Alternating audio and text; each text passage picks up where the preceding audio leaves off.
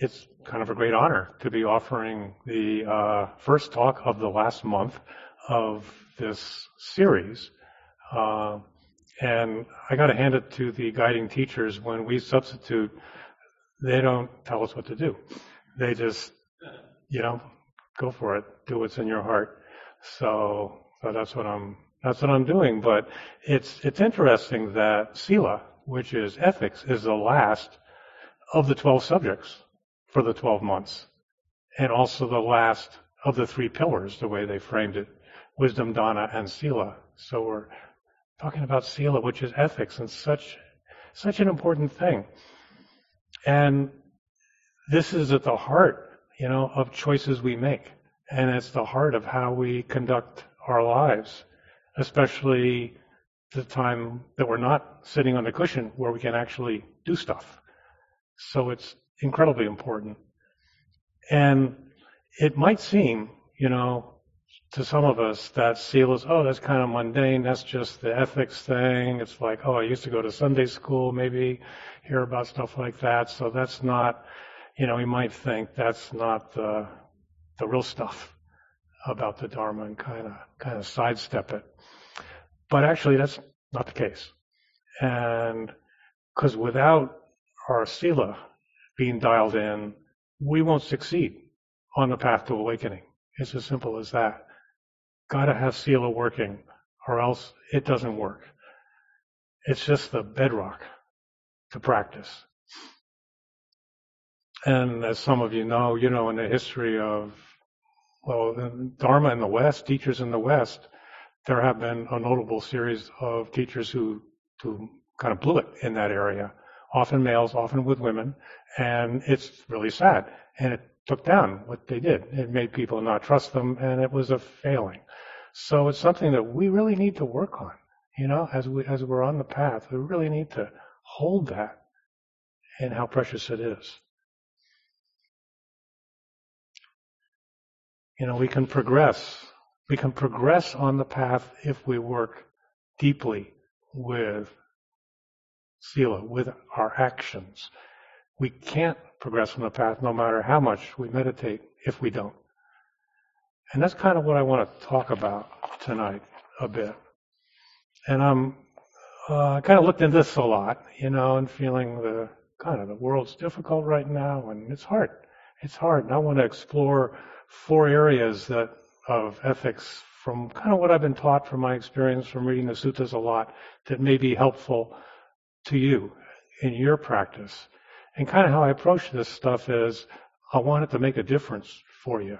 I want my thought would be when you leave, if you take away one thing that'll actually change something about how you're living, that's cool. So I try to keep it simple and something that'll be workable. So just a bit about the five precepts, which are the key ethical guidelines for lay people in Buddhism.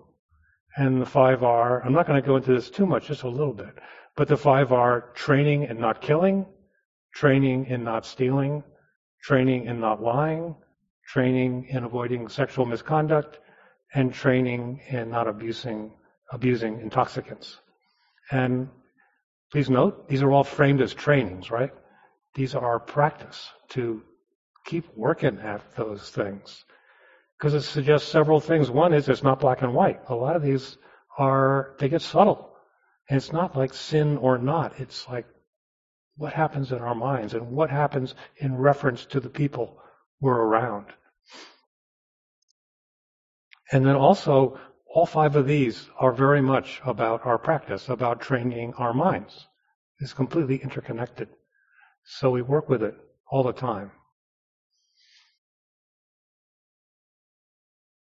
So the four I want to touch on, just to give you a little sneak preview, is how ethical actions align us with loving kindness and compassion, and how how we hold ethics touches on the whole question of not self, and how how we work with ethics touches on how our meditation goes and what goes on in our concentration or not. And then also, lastly, how it brings us closer to the inner light of awakening. I'll touch on those four things. We'll see where see where it goes.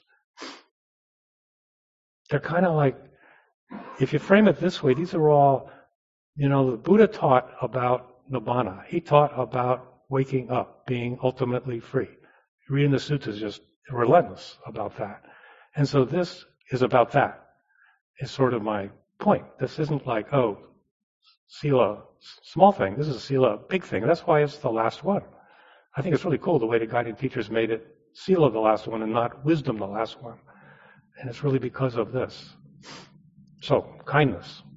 First one. Always in the path comes kindness. And many of you read His Holiness the Dalai Lama. He always says, My religion is kindness. That's what he says. My religion is kindness. This vast awakened being. That's what he says. So it's clear without kindness, awakening and wisdom, it doesn't mean that much. First, we got to be kind. Then let's talk about the other stuff. And it's captured in the Metta Sutta. Just a little section of it I'm going to read. I tend to read a little bit from the suttas. Let none through anger or ill will wish harm upon another. Even as a mother protects with her life her child, her only child, so with a boundless heart should one cherish all living beings, radiating kindness over the entire world, spreading upwards to the skies and downwards to the depths, outwards and unbounded, freed from hatred and ill will. Isn't that beautiful? As an aspiration, as something to cultivate, that kind of attitude of loving kindness.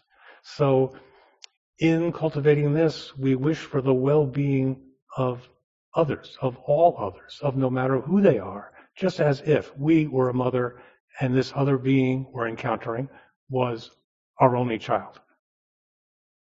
You know, breathe that in for a minute. There may be some political persons that you disagree with a lot. Have that attitude towards them. There may be someone that's hard in your life. Have that attitude towards them. When we radiate kindness over the entire world, we're turning outward toward actions that bring peace and happiness to others. But how do we actually do that in the grit of daily life? And this is where the, the ethics start to come in. Because the five precepts are exactly about that, exactly about manifesting kindness in places where it may be hard to do that. And the opposite of the five, breaking the five precepts, is about putting our own needs before others' needs every single time. It's about kind of not kindness. Ajahn Jayasaro says we offer the gift of harmlessness to the world. That's kind of another way of looking at loving kindness. In the uh, numerical discourses, the Buddha talks of how offering harmlessness to others brings freedom to oneself. He says, in giving freedom from danger, freedom from animosity, freedom from oppression to limitless numbers of beings, one gains a share in limitless freedom from danger, freedom from animosity, and freedom from oppression. This is the first gift, the first great gift, original, long-standing, traditional, ancient, unadulterated from the beginning, that is not open to suspicion, will never be open to suspicion, and is unfaulted by knowledgeable contemplatives and Brahmins. So, when we offer kindness, that's the world we create. So let's go through this in terms of the precepts just for a minute here. So, killing. When we kill another, perhaps an animal for food or that, you know, sport thing that people do when they go hunting, whatever it is, we put our own needs before the needs of that being. Or when we kill an ant, we put our needs before the needs of that being. And it's not kind to kill another being. That being does not want to be killed, it wants to live. When we steal, and this gets real subtle, you know, but when we steal, we generally, like when we take something that isn't offered, we generally do it to get something we want. And we're inherently taking something that belonged to somebody else. We're kind of grasping at that wanted thing, and there's a sense of discomfort or difficulty for the person from whom we took it. We're putting ourselves first, and that's not kindness to do that, right? It's not kindness. See what manifests? See how those five are really about kindness? And lying, similar. You know, it's easy to tell the truth when there's nothing at stake for us. That's easy. The hard part is telling the truth when it has some downside for us. You know, what if we want something, or we want to get out of something, or we want someone else to take the blame for something? That's tempting, isn't it? Gets subtle too. To really think about the other when we're doing that. That's kindness.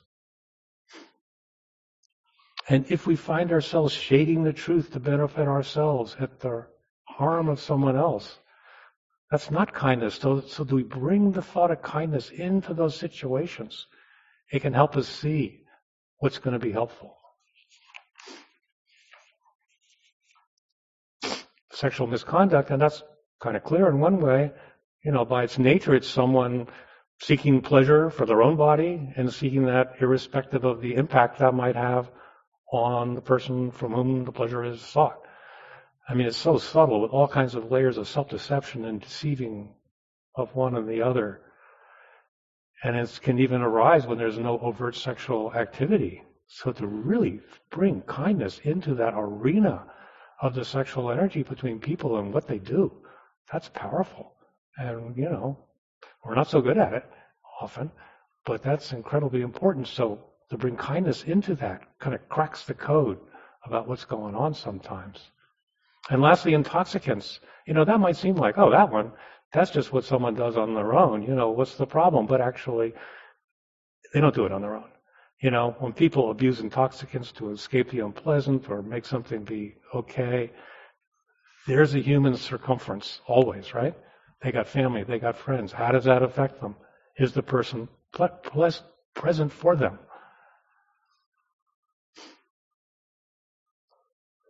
So by the very nature, when people abuse intoxicants, it's almost always harming someone else. And if they can really get into their hearts how that is, like with these other things, maybe they won't do it.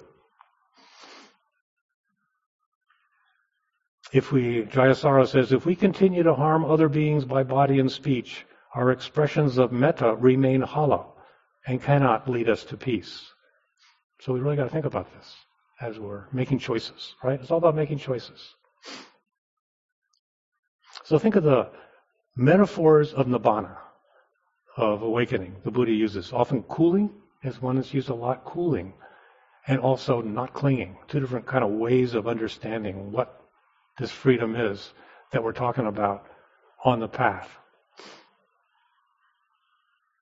And both of them have a lot to do with how we relate to people and if we abuse any of these five precepts, we're putting our own needs ahead of others. We're moving away from kindness. And we're also moving away from nibbana, from the cooling. You know, if we're grasping, it's not cooling. If we're grasping, it's not not clinging. So any of these subtle aspects of the choices we make in terms of the precepts, if we do the selfish thing, it pulls us away from the very freedom that we aspire to.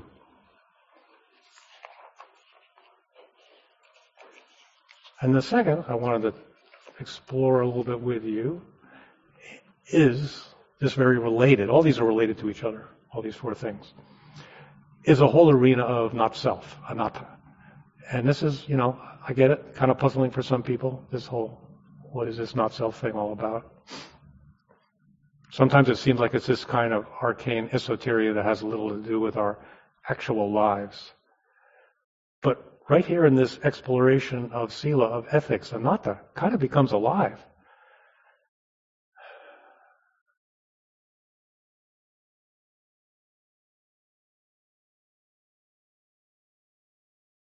Because the Buddha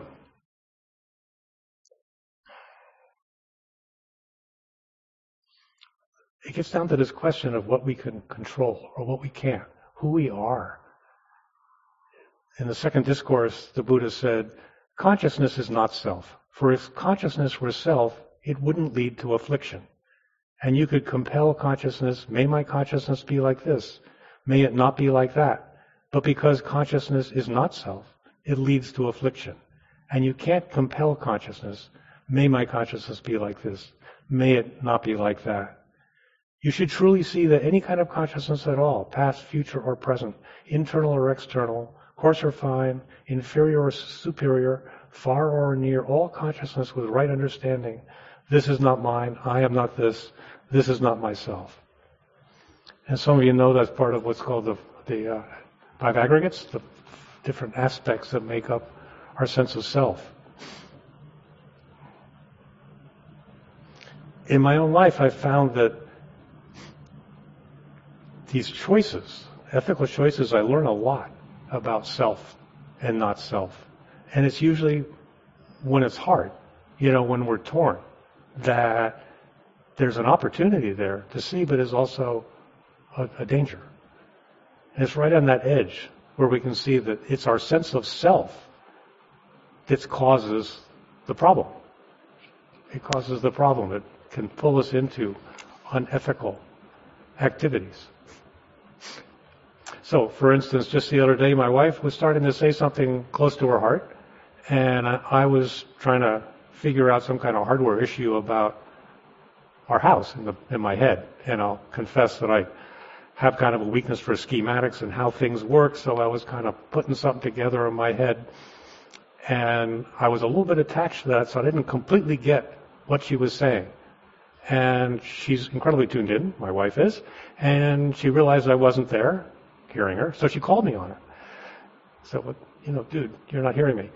And at first I kind of waffled and said, oh yeah, I did hear you, but then I actually realized, which she was right, those are the most sacred words in marriage, and, uh, and acknowledged that I hadn't been fully present. So, you know, was that a big violation of Sila? Maybe not. But it was something. In, in, in way, there was a way in which I did put myself first. This little mental thing I was doing, this little game I was playing. Put myself first and didn't quite hear her. When she started to say, I didn't quite hear her. I didn't turn fully to hear her. You could say, I stole from her or lied from her. I mean, it was small, it was subtle, but a little bit of that, for sure. And I could see the reason for that was a sticky sense of self. You know, this Steve person that I tend to cater to until I realize it's not really there ultimately. And that's kind of where this gets at. Because we do a lot of stuff because of our sticky sense of self, don't we? You know, all kinds of choices we make, and we kind of, we kind of cuddle up to it and think it's important. But then, if we're called to actually step out for someone else, you realize, you know what? What was that? There's nothing really there. It's just this little kind of grasping. So I found this super helpful in the whole area of kindness and sila to look at in those moments is just when you can see the way we're sticking onto self. You know, you, you, can look at that as a sacred possibility just when it's hard. Like, oh, you again. It's like Mara. Oh, Mara, I see you. You know, I see you, sticky sense of self, getting in the way of being kind. Getting in the way of showing up for the person that you're closest to.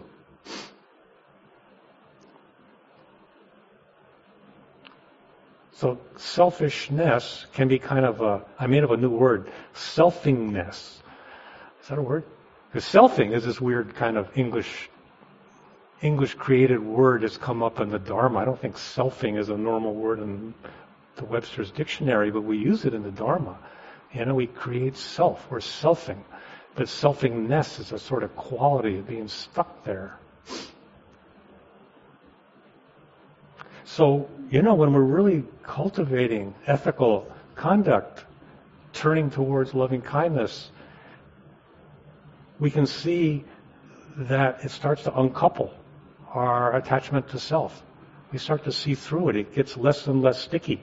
And that actually, that's where a anatta really matters, to have it uncouple in our hearts and minds in terms of how we are with others. That's where it matters. It doesn't have to be this theoretical thing like, but what are we doing? What are we doing with the person we love? That's where it matters. And that's where it can be a real gift of freedom. Now, a third area where Sila can be real important relates to our meditation practice. You know, our sitting down meditation practice and how that is for us. And for many of us, some much of the time perhaps, our meditation practice might seem a bit more cluttered than we would prefer. Does anybody have that experience? Like, you know, stuff coming up. We hope to settle down into this quiet attention, this pool of peace, to be mindful moment by moment, and find ourselves in this sort of ping pong game of the mind. That's okay. But it's relevant to cast attention on what's happening and why. And how to work with those arisings so that they bring us to insight. But where do they come from? You know, the stuff that pops up. Some of it, you know, it's it's traumas. It's the difficulty of the world. It's things that we have no control over. Certainly. No doubt about it. Minds are full of yearnings and losses and all that and projections. But there's also a chunk of it that comes out of our choices or choices we've made or choices we've made in the past. You know, do you ever have regret come up during a sit? Something like out of the blue, you're thinking about, oh man, when I was 10 and I did this thing with my brother, what a butthead I was, you know, it hits you in the heart. So, we learn and practice to watch what we're doing because the place we can make changes is starting now in terms of how we are and how it's going to be in our practice. And the funny thing is, you know, as some of you may have seen, as the subtler our practice is, the more of a diamond edge these ethical choices become. There used to be a lot more wiggle room in terms of what was okay, and it becomes less and less okay. It's like, no, that's not okay. You know, that's not okay to do that anymore, or to be that anymore, or to think that anymore about someone else. But it's related to our practice because the more we can clarify those things, dance down that diamond edge, make the right choices, then our practice gets stronger because we're not putting new garbage in the hopper, right? You know, if we keep messing up, that's what's going to come up when we're practicing. It's, it's the nature of mindfulness to be aware of that which is up. And if we're making choices that put ourselves before others, We'll see that. And if we want to really be able to settle and have insight, then we better clear the decks and act with kindness and really work with ethical choices.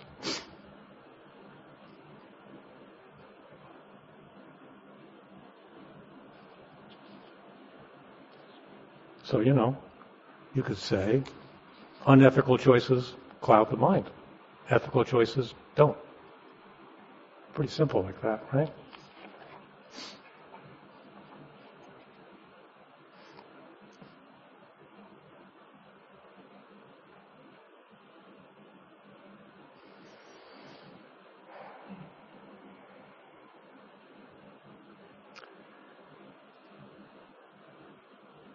So as we work with all this, you know, it becomes clear that the, the benefit from ethical choices there's a real upside. It really carries us along.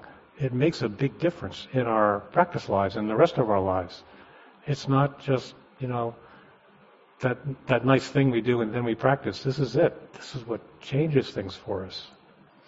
And the last one I wanted to touch on is it's colorations of the mind. I don't quite know how to express this, but how we bring light or darkness into our minds. And this is kind of a, a subtle, a subtle matter. Um, I, I'm going to date myself, but does anybody remember Jiminy Cricket? Does that ring a bell for anybody? All right, Jiminy Cricket was a, older people are nodding. This is a uh, Walt Disney thing, and it was this little cricket with sort of this voice of conscience.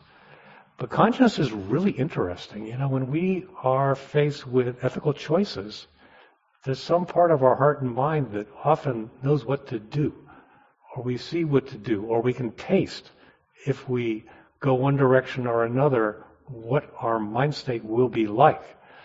And if we go in the way we probably know would be better not to, it gets darker.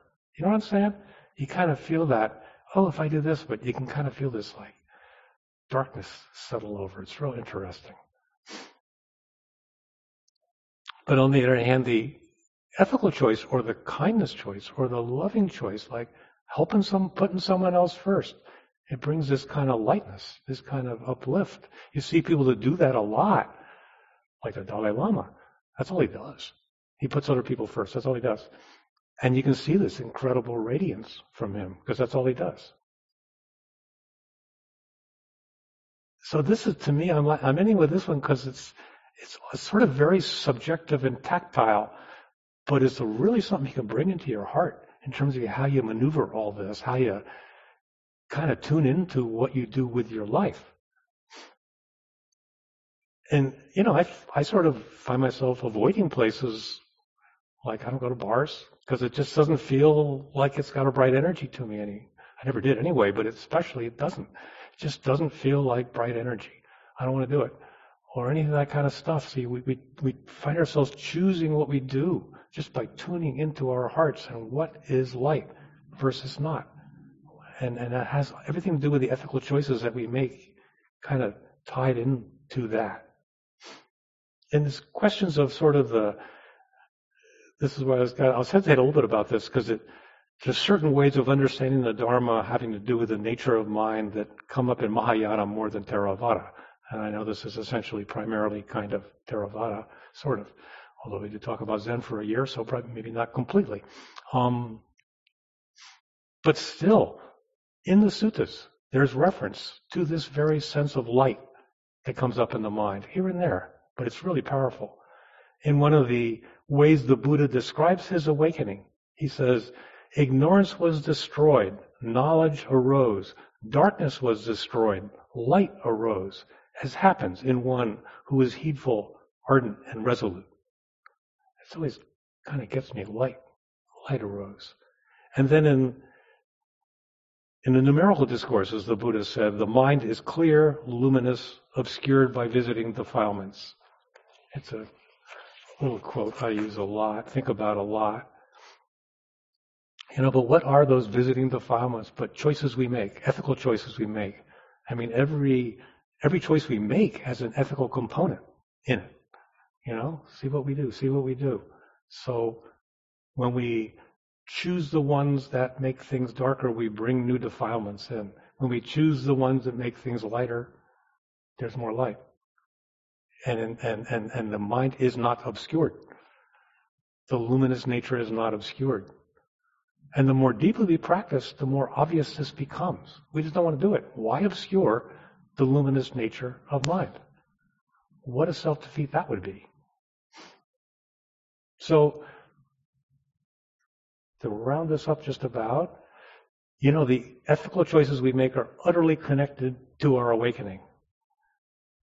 So it's not second, it's first tier. It's right at the front, which is why it's at the end of this, which is so cool. And sometimes we have to make hard choices, but the, when we step up, brings happiness to others and brings happiness to ourselves. So it's kind of a slam dunk. When we get clear about that, the choice becomes obvious. I want to end with this lovely little exchange between the Buddha and Ananda.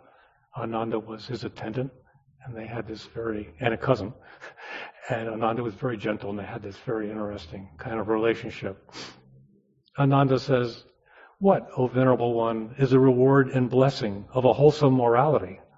The Buddha said, Freedom from remorse, Ananda. And of freedom from remorse, joy, Ananda. And of joy, rapture, Ananda. And what's the reward of rapture? Tranquility, Ananda. And of tranquility, happiness, Ananda and of happiness, concentration, Ananda, and of concentration, vision and knowledge according to reality, and of vision and knowledge according to reality, turning away and detachment, Ananda, and of turning away and detachment, division and knowledge with regard to deliverance, Ananda. So he started from the simplest thing, from morality, and just kept asking. And it got bigger and bigger and bigger. So that's, you know, ethical choices, sila, direct path to happiness and deliberation. So let's sit for a second.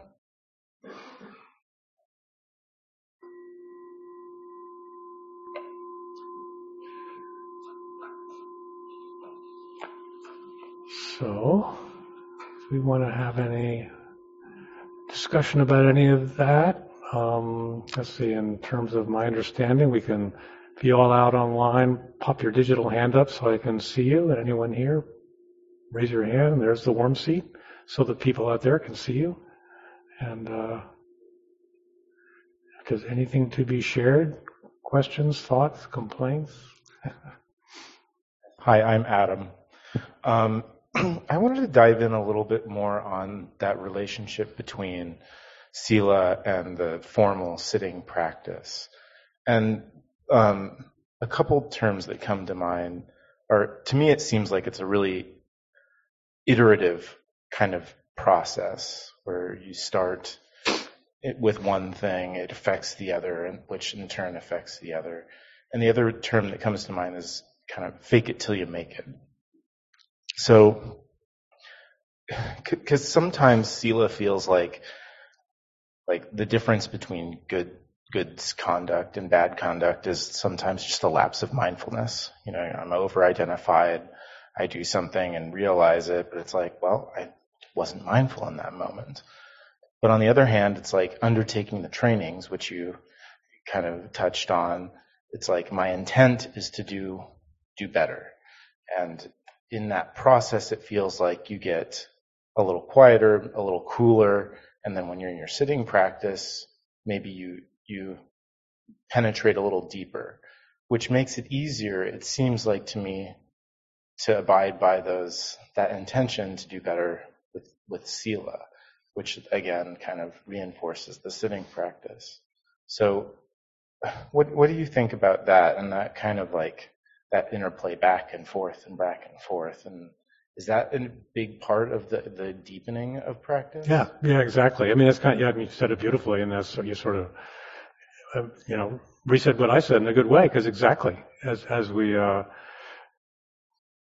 you know, practice more, it becomes clear, you get more discerning about those subtle little things that you can see that you would have just not even noticed X number of years ago.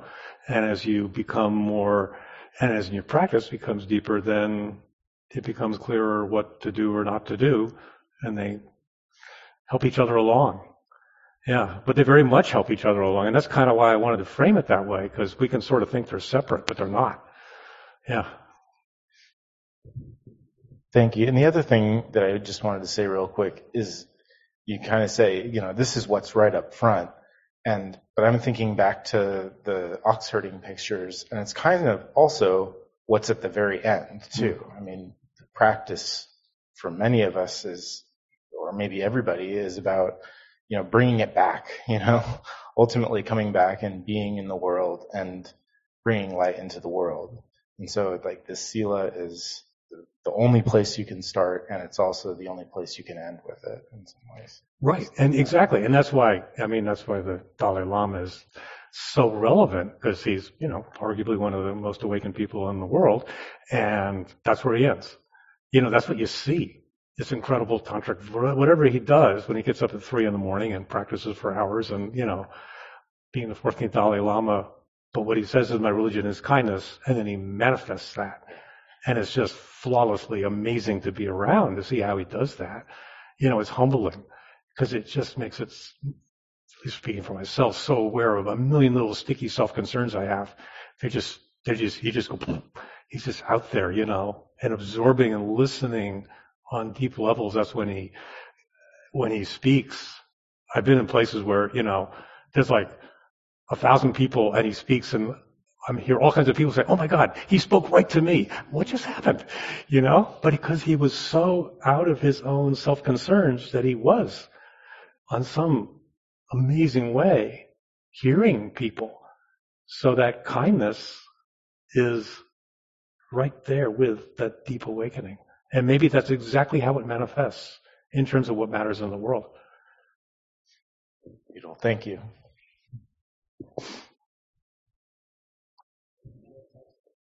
Okay. Go, go for it.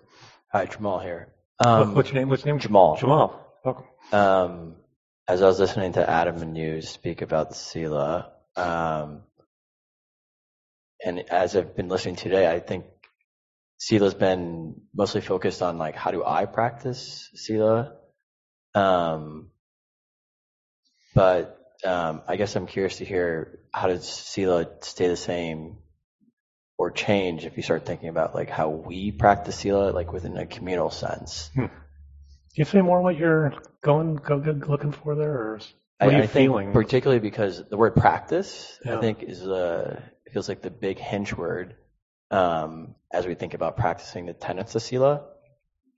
And for say, like for example, um, I think maybe I give myself grace or kindness or practice that um, I notice that okay, I'm not doing as good as I could be or as good as I think I could be doing. Hmm. Um, but now, like, let's say if I'm out in the world and I experience, let's say, someone practicing Sila, but it's not going that well for them that day or whatever, um, I don't think uh, my first instinct is to think about, oh, well, I'm happy they're practicing. You know, I may just be like, I think they just lied to me. You know, Oh, like okay. that wasn't very kind. Yeah. Um, so yeah, that relation of like on the individual maybe perspective, like I can reflect back and be like, oh, I think I was like trying there, but I didn't really hit the mark. Versus now I don't have the insight into someone's own mind if they were actually practicing sila or like on this journey of practicing sila, or were they just lying to me, or were they being unkind, or stealing, or et cetera, et cetera. So I'm not, I, you know, if, I mean, there's discernment in all this. You know, we can really have loving kindness towards people even when they're messing up. And we can point out to them that they're messing up and still have loving kindness toward them and not concretize them into bad. And I'm not quite sure how that fits with, forgive me, with what you're saying, but it does seem like, um, yeah, something like that. I feel like I'm not, forgive me, I'm not quite getting it. No, no, I don't think there's much more for me Okay. to say on it. Yeah, Okay. yeah, yeah. Thanks. Okay. Iris. Hi, thank you. Um, Oh, there you go. can you hear me? Can't quite hear. Is there some volume that can go up somehow? Okay, so start talking and I'll dial you in. O- okay. Okay. Bingo. Okay, Okay. great. Um, I guess I wanted to reflect on Adam's uh, comment a little bit uh, about how um, practice informs daily living and vice versa with regards to sila. And, you know, and, and teachers have, have said, and this is, um, certainly true for me, like if I've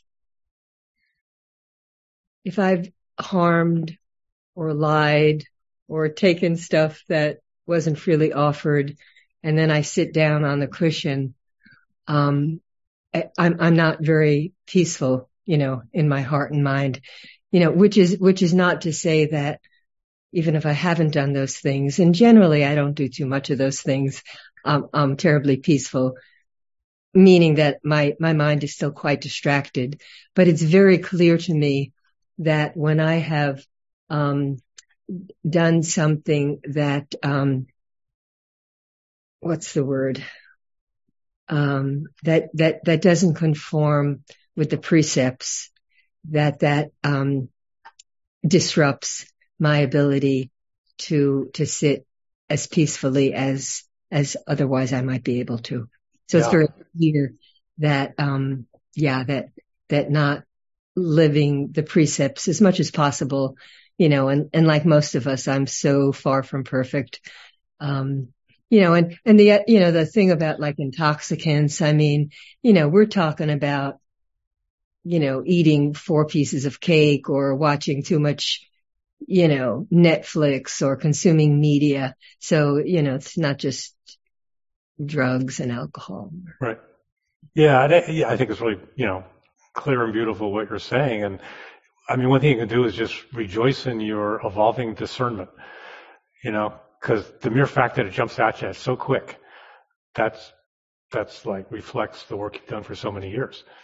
And, and so even though it seems pesky and, you know, it's like, yeah, I, I think it's a good thing to rejoice in and appreciate. Yeah. And, you know, and the other thing about, um, you know, noticing when you're, um, act, when, when I'm acting wholesome, whether it's my thoughts, my speech, my actions, you know, my, my heart will open. And, you know, you were talking about lightness and darkness. For me, it, you know, in terms of being in touch with, with my body, um, when I'm, when I do something mean or petty, you know, I, I feel, you know, I feel my insides contract right, right. away. I feel my heart contract. So that's a very clear cue for me about, you know, which, which path am I going down? And yeah. do you feel, do you feel like I know you're someone who's very concerned about the world? Do you feel like as you kind of cultivate loving kindness, does that move you forward into this discernment, you know, in terms of your your your your evolution or your training? Feel like it's getting clearer over time. that my discernment is getting clearing in light of loving kindness. I, I, um, I, I don't do a lot of formal loving kindness practice. Um, I'm one of those people who say, "Oh, that's too hard."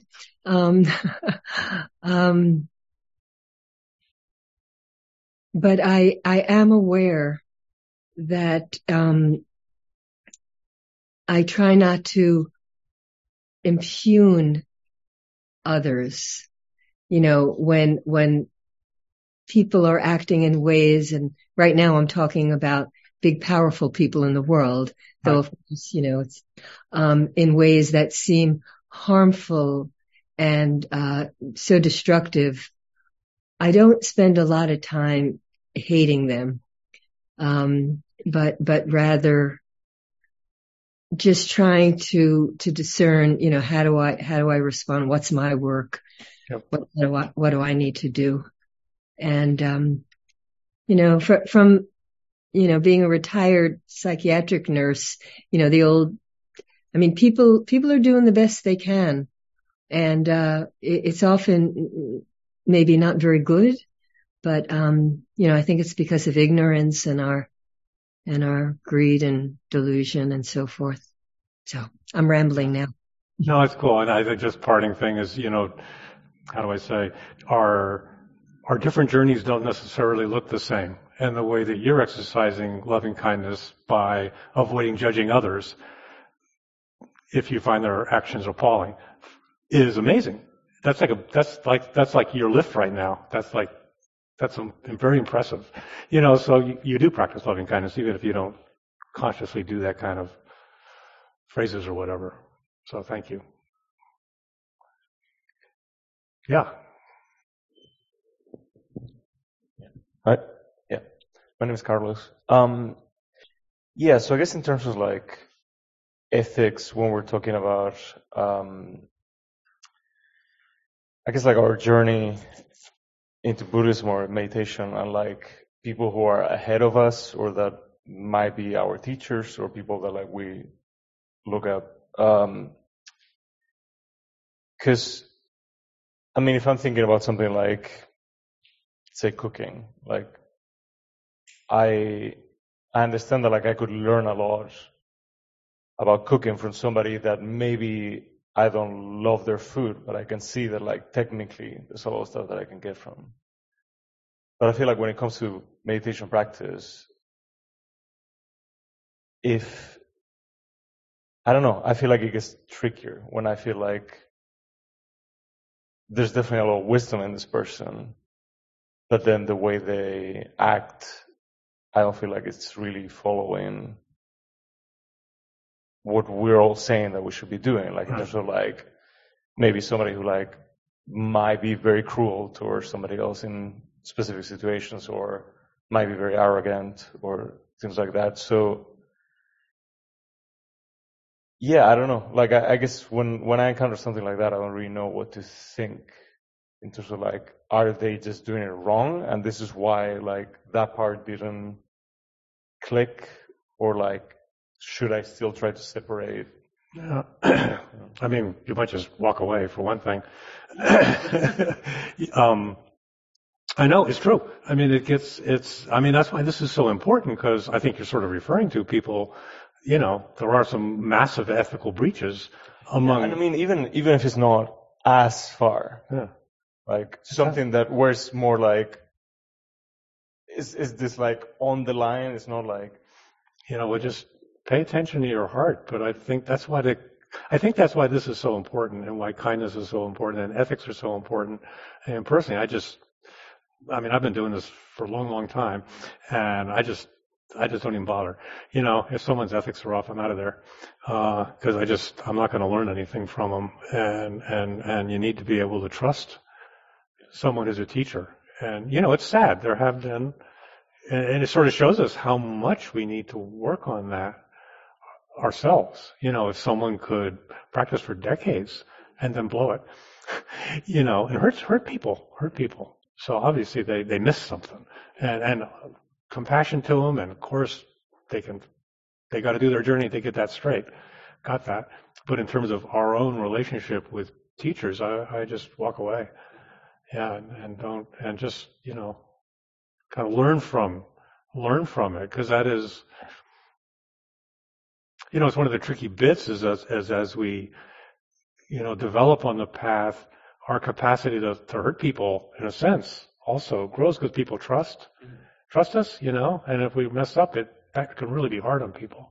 So it's it's a, a significant uh, deepening to be on the path and to really really realize how much responsibility we have, and that's why this stuff is so important, because that that is the place where people mess up, is right in the arena of sila. It's five precepts, so simple. Yeah, I'm glad you brought that up. I really am. Thank you. Thanks. Sooz, I think you know right sequencing. Yeah, go for it. Hi, thank you so much, Steve, uh, for your talk. One of the things that I just wanted to mention is that um, the collective practicing of Sila that we do as practitioners all over the world, it feels to me that the world really needs us, even in our imperfection. And it um, inspires me um, because every time a Dharma friend shares how they dealt with the, the othering that they do or, you know, making somebody else feel bad or just, you know, or, um, when we've caught ourselves and apologized and, um, the world is, um, so caught up in, um, the lack of kindness and the lack of, of recognition of the, the humanity of everyone that, um, I find practicing Sila to be really inspiring because of that. And um, just thought maybe you'd have some words to respond on that one. I I think what you say is very true, and I mean it's. I think there's no funny way because I'm I'm I'm pretty involved in the monastic world. I'm on uh, Border Clear Mountain Monastery and and and also Tibetan Nuns Project, both of which support monastics in different ways. And what's interesting one thing that strikes me, we make these phone calls where we thank people for being donors. So like during the whole last last administration, the whole era of pandemic, all this stuff, people were so thankful. There's this space where these monastics are living with this incredibly pure uh, ethics. You know, the Vinaya, the rules of monastics are pretty rigorous. But when you get right down to it, pretty much it's pretty hard to you, i mean if you mess up you're not a monastic anymore it's pretty clear and and people feel this relief that some people are living that way and i think we can breathe that in and and you know if you have a chance to be around monastics and see how they are they have this bright energy to them even though it seems like there's a whole bunch of stuff we can do they can't do handle money store a piece of pie for tomorrow morning. You know, all that stuff they can't do. And there's this brightness of energy. So I think, I actually think it's to my surprise almost that the role of monastics here, 2600 years after the Buddha lived, here in 2023 is really important just because the the sila is so pure and it really helps us orient and find out how we're going to live when we get a reference point like that. So, uh, yeah. Does that kind of click with what you're saying a little bit? It does, and and there's not a but; it's a and. Um, those of us who live our lay householders' lives, where we're so confronted with all the opportunities to not practice kindness, to not um, uh, let go of the the strength of holding on to views and stuff. And when we we walk through our lives practicing, I I'm inspired by that as well as by the monastics. Yeah. So it's a both and for me. Right. Yeah, and I, I find it really helps me with, you know, choices because you know we all know we're like utterly inundated by Amazon trucks saying, this is it, or whatever they say. They try to get you to buy stuff. And to have a counterweight of people who live with that kind of grace and loving, lovingness is really helpful to not get just sucked in even in subtle ways. Thanks, Steve. Yeah, you bet. It's Kathy. See if I can make all this work. Okay, Steve, I just um, really, but now I want to see you and not me. Okay. Everybody. Okay. I think I got it. Um, I got so much out of your talk in a, in a, in a interesting way because you were talking about Sila and our own practice, our own experience of our practice. And I had a kind of an interesting thing happen to me yesterday, which was that I went to a social gathering and I felt myself, uh, kind of contracting a little bit and I would have had an opportunity to be uh, friendly or neutral or who knows.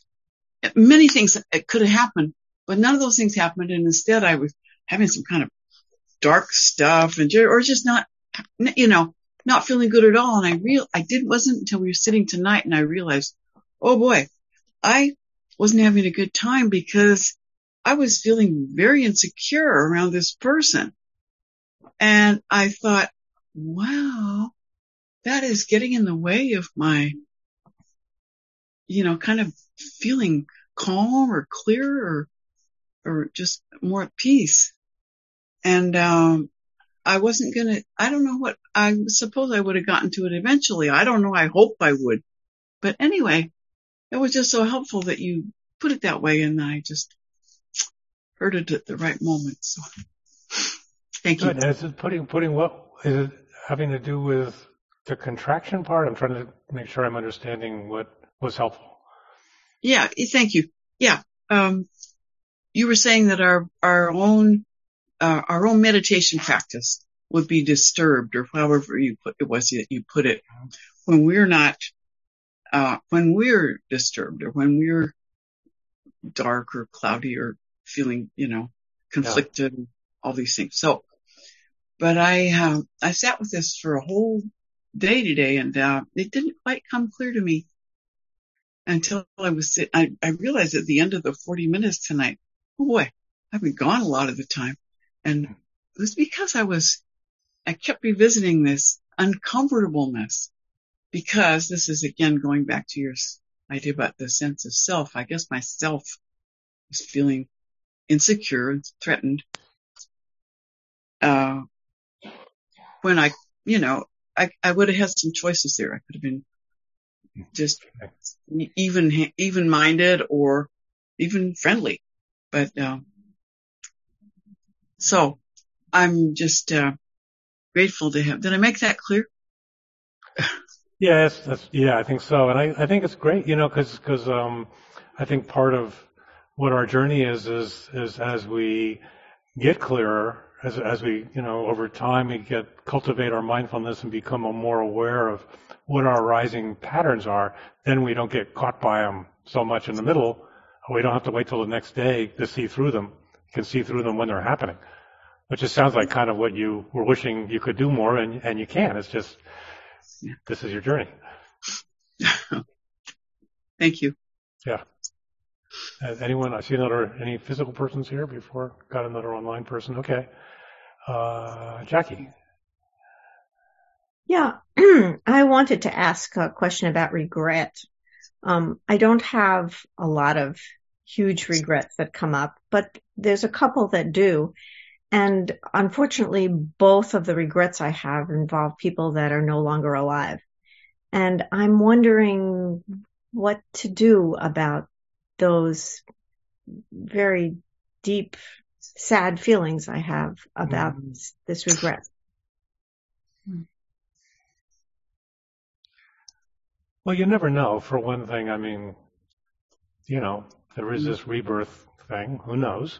But sometimes there's ways to work with that possibility. And so you might give them, send loving kindness to those people. Who knows? Can't hurt. You know? And those beings, those beings, wherever they are, and, and just have a conversation and apologize and, and send love to them and, and envision, you know, envision you not doing whatever you did that you regret mm-hmm. and just kind of work it out with them even though they may not be here and then see, I think also it's like, um, seeing how that gives you a new understanding of where to be kinder to others.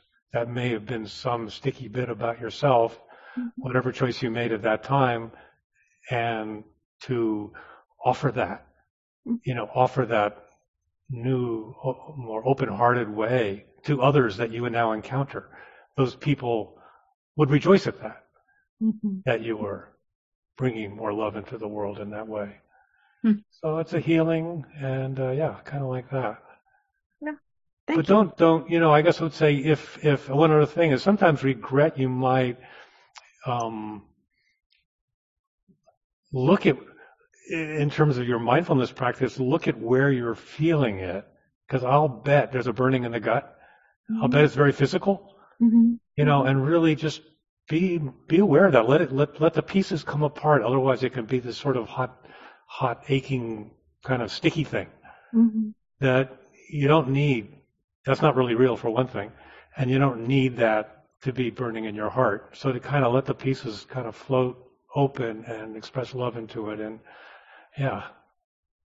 And it is, it is, you know, it's the cauldron of growth that we got, unpeeling the onion means every single thing we got to see to get through it. And that's okay. That's a beautiful thing. So I would also rejoice. If that keeps coming back, it's like, oh, okay. I'm, I'm waking up a little bit here. That's cool. yeah. Thank you. Welcome. Yeah. Hi. I'm Cheryl. And, uh, I, I appreciated what you, your um, your example about when when your wife was talking, and that's um, it. It brought to mind that my my much of my practice is sila, and I didn't really understand that in the beginning, um, but I have very habitual energy of uh, aversion. You know, I grew up with it, and, and it's you know came into the practice late. I mean, it's kind of and that that's not even anything. And I and I wonder if if your question about I'm not always making the mark for me, I, I rarely make the mark. and I've had to practice. My other practice is, is compassion, self-compassion. And that has been, it's taken me years. And now, as I, as I notice that I, that I'm, that I'm responding to something in a more skillful way and I'm not, you know, I'm not getting mad at Kathy when she's in the kitchen because she's in my way. You know, that kind of stupid stuff that we do habitually. And, um, I've had to I've had to really um, you know love myself too, and um, and you know everything that everybody said. I'm like, you know, I can relate to all of it. Like you know, Jackie talking about you know regret, and you know when, when my mother died, I you know I was practically suicidal because I was such an asshole, and you know, and, and what I've, and what I had to do there was forgive myself, forgive myself and Mhm. forgive myself and forgive myself over and over and over again. And allow, and allow them to forgive me as well. Um, so Yes. anyway, I just wanted to throw that in Well, there. part of what I'm hearing Yeah. in that is that these seemingly simple steps that you're taking in your growth are actually transcendent. You know, They feel that way now, They but they didn't, they don't always feel that yeah, way. right. They, they don't feel that way in the moment, but that's where they go. That's the result. So, you know, to really take that in, it's like the mundane stuff is the transcendent. Yeah. Right on. Thanks. I just thought it was interesting that um, when I started speaking tonight, I talked about kind of feeling off the path after I was really like bowed over with grief and just like having this reaction of like, I'm going to break all the precepts and screw all this spiritual stuff because I was just so in shock from like these multiple losses. But there's always something in the back of my head, which is like, you know what's going to help you be free. You know what's going to help you recover. And it was the precepts, right? It's like so reassuring, I think, to have these steps and to have people that have practiced them or done their best to wholesomely practice them all the way back to the Buddha and like, lineage. And so even while I was, you know, like drinking and I don't know, stealing or whatever, you know, whatever the things were that were like so reactionary to have that is also such a gift and to be like, okay, I know, I know what I need to do to kind of get back to a place of more wholesomeness. And then I think also there's like risk of shame around this too in terms of like, you know, falling short of the precepts. And I think that like, that's like probably not the point of the teaching. Keri, who's a teacher that I love a lot, most of you know, always talks about how the teachings are meant to set us more free. And I think as someone also who grew up in like very like evangelical setting, it was all about like being good. And I think that like that can sometimes miss the point too with the precepts. It is about like orienting towards kindness so that we can be kind to ourselves and be kind to others to realize that there is no self, to realize that there's all, you know, and so I don't know, I just maybe speaking to that around like what happens when we're short of the precepts and how do we avoid falling to these, you know, falling to shame, which is very reinforced by our society because I feel like that also pulls us away. Yeah. Mm-hmm. Well, it sounds like, I mean, you had in the back of your heart, you knew it, you knew what, would, when you said, this will help me be free. Uh-huh. So it wasn't like, oh, I'm doing bad stuff or, oh, I'm, I'm wrong or it was like, this isn't going to get me free. And so that, that's the deal. You know, you know, whatever, however long you did or didn't do whatever, that stuff doesn't matter. But you sort of had that in your heart and you saw that and continue to. And that's, that's really what, what it's about, isn't it? Yeah. And you probably, I bet you sort of um, gain some perspective that will be with you forever from that period. That'll be a gift to others who, who are struggling, right? So there's always that compassion aspect. So yeah, um, you know, I'm sorry for your loss, and I'm glad you're here. Yeah. Let's see. Looking at the time, ooh, we're almost there. Is that a? Oh, thank you. uh, Kat. Hi. Um, I'm sorry if this is kind of a basic question, but when, when you talked about kind of having a choice of something in your life and, and one feels more like light and, and good and you see like, yeah, and then the other doesn't feel like that. I like totally know what you're talking about. And yet there's like multiple instances that come right to mind when like I've been super conscious of both of those. And I have, it's not even like I have a bad choice or a okay choice. It's like I have a choice that I know will make me feel good and a choice that I know will make me probably feel bad. And yet I like still choose the bad. And I'm just like, it doesn't make sense, but there's gotta be like a reason. yeah. Yeah. Well, yeah. Has, is that So how's that it- changing? How's that changing over time? I mean, here we are in. I mean, I would say I'm like, maybe I was even less aware of it in the past. Less aw- less aware. Yeah, but I would say I'm I'm kind of like at the beginning of of my journey. I, I suppose my question is like why why do we do that? And, Yeah. and maybe if you have any like suggestions on, on moving towards the light. Yeah, well, keep you know keep. I mean, a big part of the practice is is cultivating our attitudes and training. You know, there's a part of it that's that, and, and you know, f- it might be for you. There's because you, I know you. It feels like you see some of these options, and and the you know, do some absorbing into the alternatives. Like think about it. You know, absorb into it. See what it means to you, so that when you those things come up, you can kind of catch it sooner or see it more clearly. Do what brings you to the light more easily. I mean, all of us are tugged by all kinds of stuff. I get it, you know. But the the the, the degree to which you can internalize what's going to bring you freedom and happiness, then the decisions will be clearer. And there may be some, you know, some patterns down in there that you need to work on, however you work on them, to, to, to, to take those steps. But I think also in what you're saying, to me, there's a sense of direction. Like you're seeing the way forward, yeah? Even though you don't always do it, but you see the way forward. So just keep, you know, re-choosing the possibility of light and re-choosing the possibility of freedom every time you face that choice. And talk, you know, talk about it as far as Sangha. That's the preciousness of Sangha, you know. Talk about it with someone.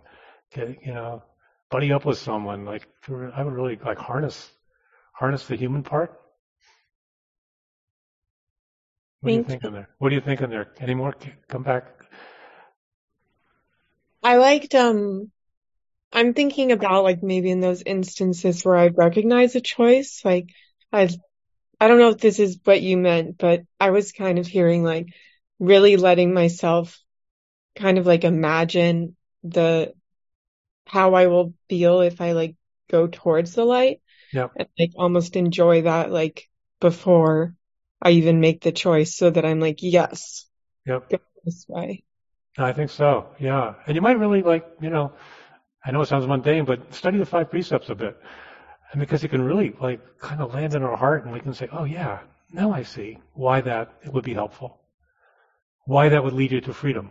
Because it's all about cat freedom. Not about cat good or bad. You know, cat is wonderful, but it's about cat freedom. Yeah? Cool. Yes, Steve. Okay, folks. I guess this is time. So, um, I'd like to dedicate the merit. It's something that's part of kind of how I hold this tradition. I don't think they do it here necessarily, but that's okay. On the east side we do. And that means we can just settle for a minute. You know, just when we think about the conditions of 2023, that there was this gathering of people with their hearts open, really focused on truth, really focused on love. That's so amazing. So there's a beautiful merit here. And think of just someone in your life that's, you know, sick or died, or someone that is in your heart, whether it's people in Gaza or people in Ukraine or on a global level or someone immediately in a dog you love, whatever it is. Let's dedicate the merit to those beings that they can find, turning to the light, that they can find freedom in the middle of pain.